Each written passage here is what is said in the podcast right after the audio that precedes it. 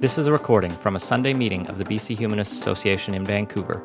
Humanism is a progressive worldview that, without supernaturalism, affirms our ability and responsibility to lead meaningful, ethical lives capable of adding to the greater good of humanity.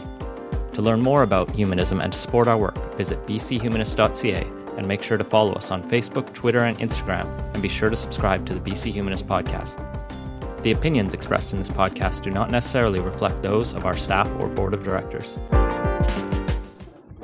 Good morning. My name is Sonja Luehrmann, and as Ian said, I teach anthropology at Simon Fraser University. And I'm very honored and happy to be here this morning. I also, I think, tend to speak relatively fast, so if I do that, raise your hand and slow me down.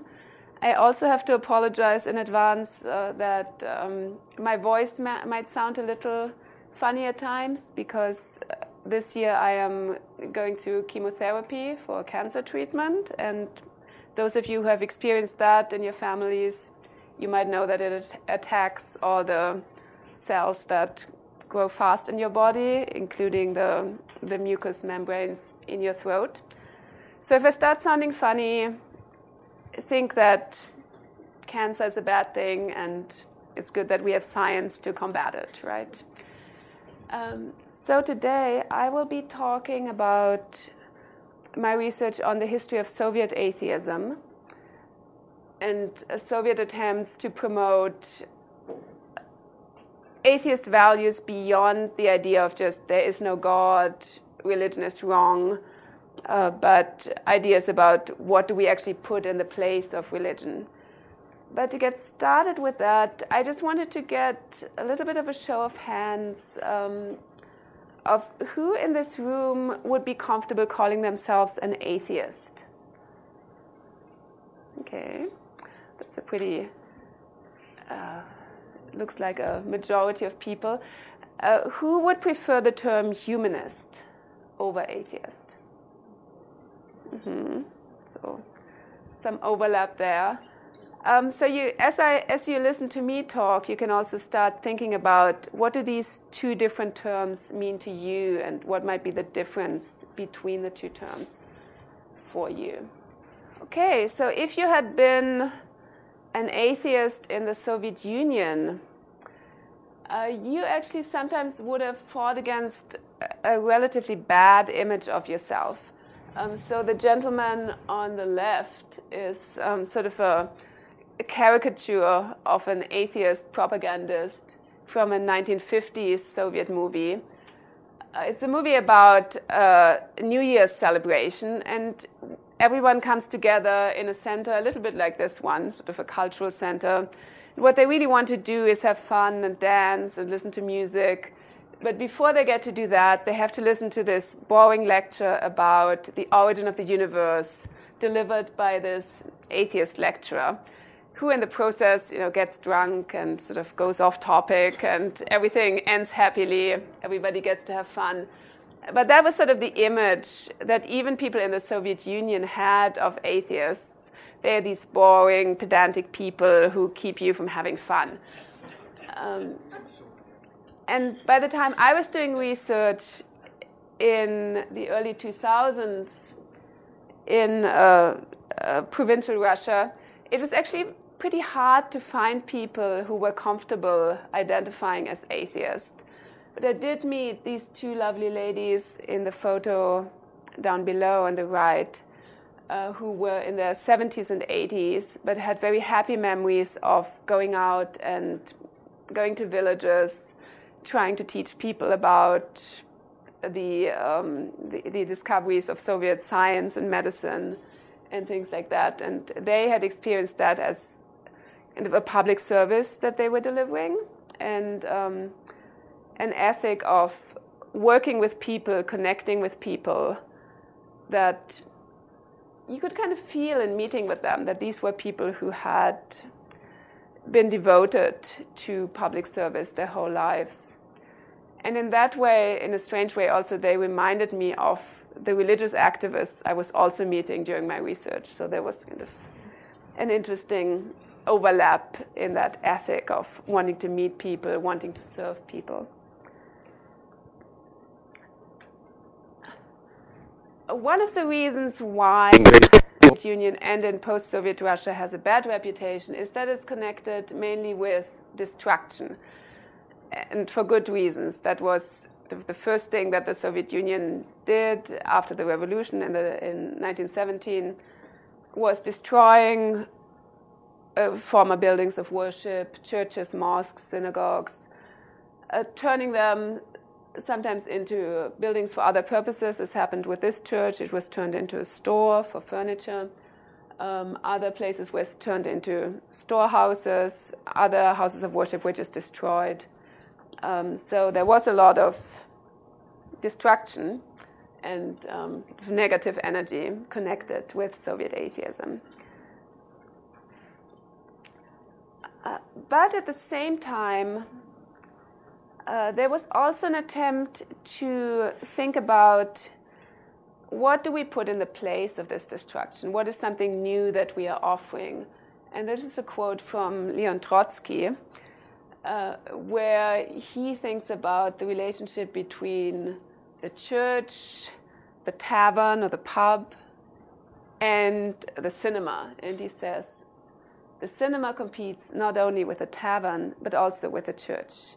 And this rivalry may become fatal for the church if we make up for the separation of the church from the socialist state, which um, had been one of the first decrees of Soviet power, uh, by the fusion of the socialist state and the cinema. So I hear that you're going to see a movie next week that's maybe part of that same spirit. Um, and uh, what is behind this idea is the idea that religion as these people working in the Soviet Union, especially in the rural areas of the Soviet Union, encountered it, was very localized and it was tied to particular ethnic and family and local traditions. And one of the first things that the Soviet state tried to oppose to religion was this idea of being able to show the same images all over the country, being able to show images of be modernization, cities being built, factories being built, that kind of thing. And some churches were literally turned into cinemas, like that little image that you see on this slide. Um, this is a church that was a cinema for about uh, 10 years, I think, between, uh, between um, 1937 and the, the late 1940s, when then it was again turned into a church for a while, and then it was destroyed eventually in 1961. Um, so there was this, uh, this idea of constructing a new kind of culture and putting it in place of the religiously infused culture that people were inheriting from the past. And from the beginning, there was this idea that this new culture had to include new gender relationships. And one of the places where Soviet atheists were getting this idea from was from Friedrich Engels, um, Karl Marx's collaborator and companion, who published a book in 1884 called The Origin of the Family, Private Property, and the State it's a book that we as anthropologists like because he actually drew on the research that anthropologists were doing at the time in different um, so uh, First Nations, Native American cultures to look at how gender and family relations had been different across history.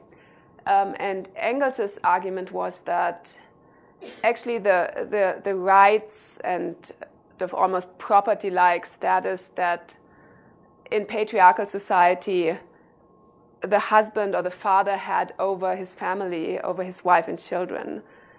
That those kinds of rights were the first form of private property, and this is where private property originated from, and eventually, you know, other forms of, of state domination. Um, so that, and part of that argument was also that once that form of property was established, it was religious traditions who helped to, uh, to uphold it.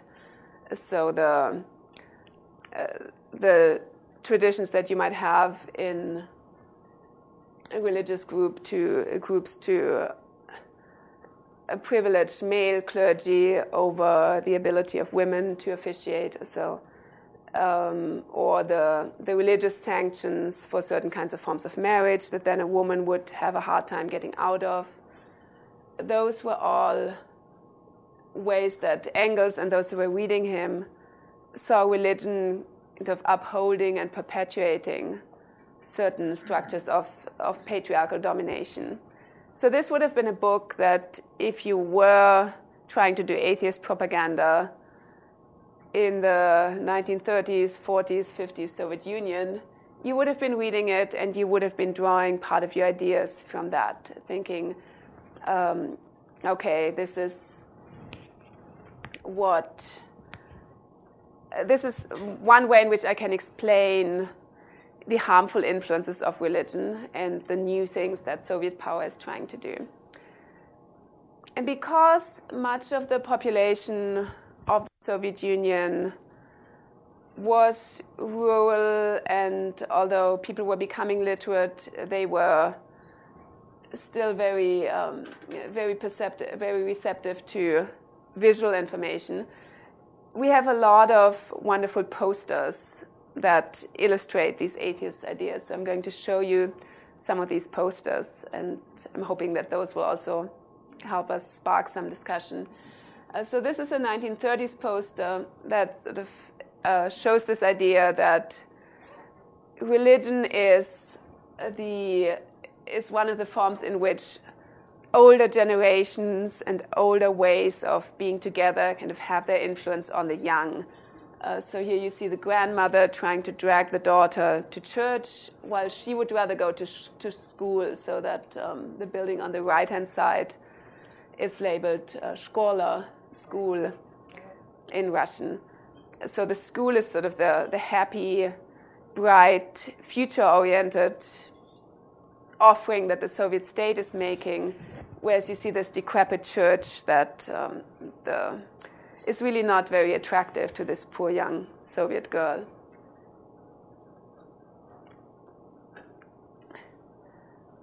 And this is a later poster, which again associates atheism with this idea of the liberation of women. In this case, the woman is stepping out of this dark area dominated by bearded priests and walking into the bright light of the, the new socialist factory, uh, which of course, you know, we could also think of is factory work really that liberating? So, but at that point, it was portrayed to be so.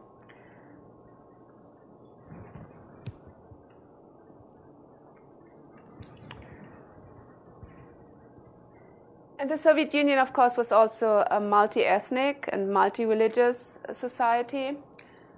Um, so it's interesting to see what these images look like when you start getting into more of the non Slavic regions. And the poster you see on top on the left is from Central Asia, from Uzbekistan, where in the 30s and 40s they had these movements to rid women of their veils. Um, so the paranja that's referenced here, we will completely eradicate the paranja is like a local version of the burqa, like a full body veil. And um, there were these demonstrative occasions where women would come forward and kind of take off these burqas and show themselves as these modern Central Asian women. Um, some interesting features that you might notice is that they're still all wearing some form of head covering. Uh, so, this idea that you wear a scarf or a cap on your head very much remain part of what you might look like as a modern Soviet woman, especially in the rural areas, uh, all the way through, you know, to the into the 1980s and 1990s. Uh, below, you also see that that in the same idea of we are showing that we're overcoming religion by showing young, healthy women's bodies and of being more exposed than before. Uh, the same idea also uh, was current when you're, you're looking at, again, Russian populations. Um, so this is a photo from the city of Gorky, which is today called Nizhny Novgorod. So it's more in the center of Russia, not that far away from Moscow. And these are female athletes at some kind of competition posing in front of a building that was built originally as a Russian Orthodox girls' school. So this would have been a school to, to educate you know, good, pious uh, Russian Orthodox Christian women. And by the time that the photo was taken, it was a teacher's college, like a, a university. And you see, uh, this have a, oh no, what happened now? Um, I was trying to see if this have a pointer, but here you see this is, this is probably a portrait of Lenin that's sort of cut off a little bit so in these pictures, you see a little bit um, the propaganda view of this liberated woman. So you know they're all very happy to cast off the past, and they are in some way completely transformed and become new people, a new kind of liberated woman going into the Soviet present. Uh, these next two pictures that I wanted to show you they come from a family album and they show a little bit more of, I think, what actually happened. Uh, so, um, this is a, a, family album from uh, people of the Mari nationality. So, um, they are Finno-Ugric speaking population, so people who speak a language that's related to Finnish, Estonian, Hungarian. And they live on the Volga River in Russia. So, again, we're not that far away from Moscow, but we're sort of in a rural area. And this is, these are two pictures of the same family, one taken in 1945 and one about 30 years later in the 1970s. In the older picture, you see the women in very traditional dress. So this is what they would have been wearing in, in their homespun peasant dress. Yes, it's, it's in winter it's um, it's probably the end of the war. So actually, when I looked with the family at this album, the commentary that their contemporary descendants gave to that 1945 picture is this is what people wore when there were no clothes. So they're wearing their kind of traditional homespun um, clothing, which today, of course, looks very fancy and beautiful, but it's also a sign of, of poverty of this family. But you do see also the traditional head coverings of this population. So this is not a Muslim population. This is just like um, they were partly Christianized, partly had an indigenized religion, in, and they had their own indigenous religion. Um, by the 1970s, you see the older generation like these women standing to the right, are still in some kind of traditional costume. The younger women are dressed more in contemporary kind of store bought clothing.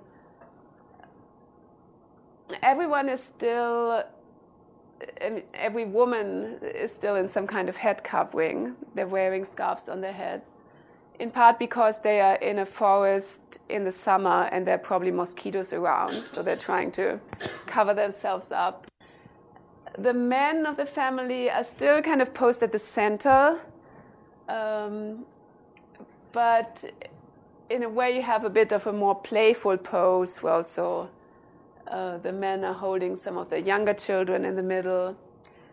Um, so you do see a little hint of of changing relationships, maybe also changing ways in which people present their gender in public.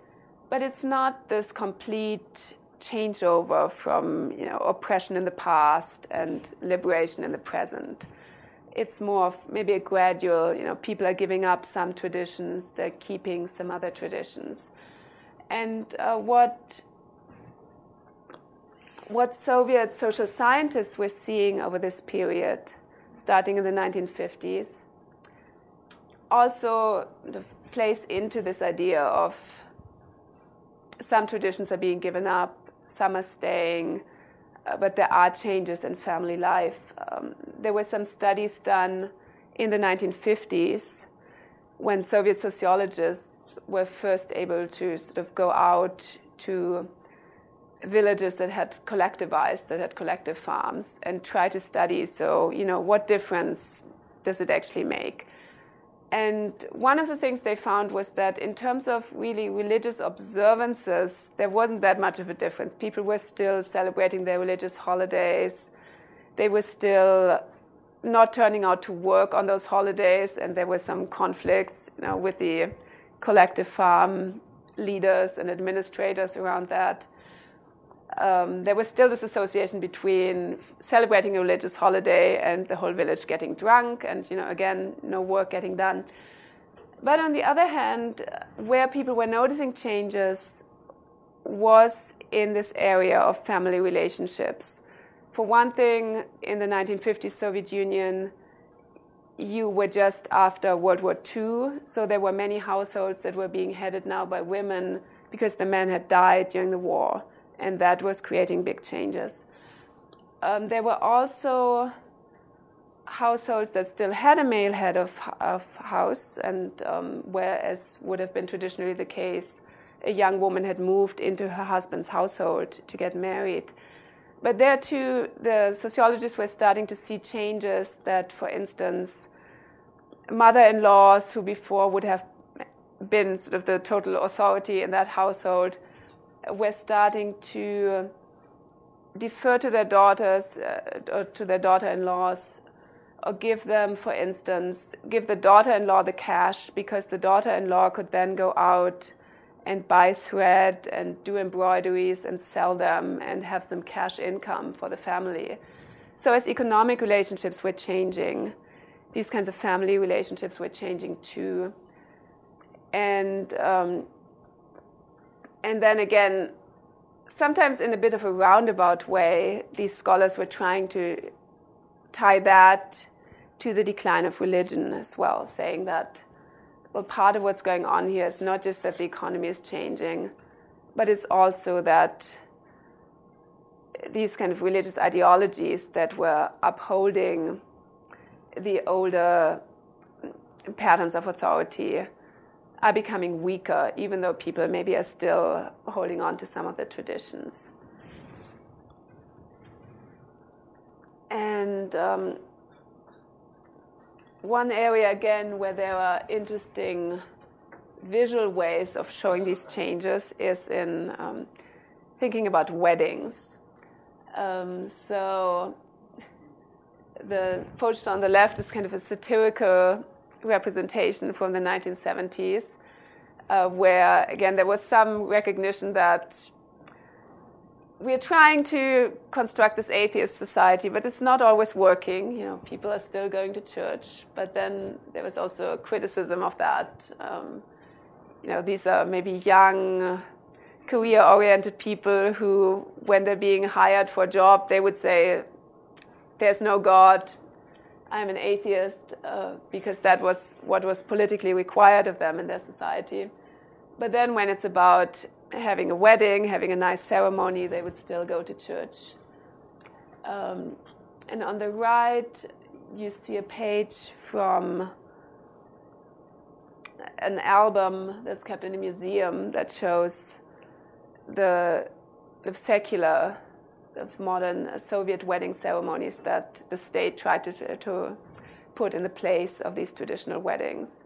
So there was also an attempt to come up with new ceremonies uh, that would replace the old religious ceremonies, and that were often very, uh, very official and oriented toward the state. So um, here we have the happy moment where the couple gets to kiss, but before again they would have had to listen to some kind of admonitions of how are you responsible the member of Soviet society and what are you going to do to contribute to that.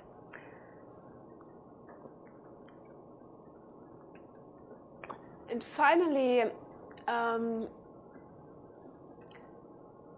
in addition to this emphasis on new gender relations, another aspect of what these atheist scholars kind of pinpointed as something that was new and kind of positive about a secular society was new interethnic relationships.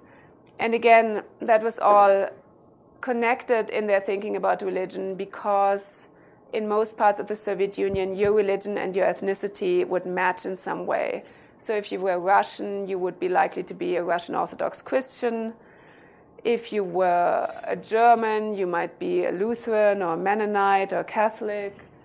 If you were a Tatar, you might be a Muslim. If you were Uzbek, you might be Muslim. So there, there was this connection in people's minds between who you are in terms of your ethnic background and who you are in terms of your religious background. And, um, and part of the aims of Soviet power was to get people to kind of create some solidarities beyond their ethnic belongings and communities. So, a standard part of Soviet surveys, when you were surveying the population about something, would be to ask two questions. One is the one that you see on the screen there Would you object if your son or daughter married a person of another ethnicity? And another question was Does it matter to you what the ethnicity of your co workers or your colleagues is in your work collective? And if you were a good Soviet citizen and sort of paid attention to the news, you sort of knew that you were supposed to answer no to both of these questions. Um, so all these survey results that you get, you always have to take them with a grain of salt because you can imagine that many people answered based on what they thought they had to answer rather than maybe what their true opinion was. But it's still interesting that in, um, in the Mari Republic, so in a region where you ha- have this, um, this nationality that I just showed you pictures of, in 1985, so pretty late into the Soviet project and the years of Soviet power, you still had 10.5% uh, of identified religious believers, self identified religious believers, saying, yes, actually, I would have some objections to a marriage between you know, my child and um, someone of another ethnicity. And um, only 3.2% of self identified atheists had the same answer. Um, and there were similar figures also in this, these ideas about the does it matter to you if your work collective is ethnically mixed or if it's of your ethnicity?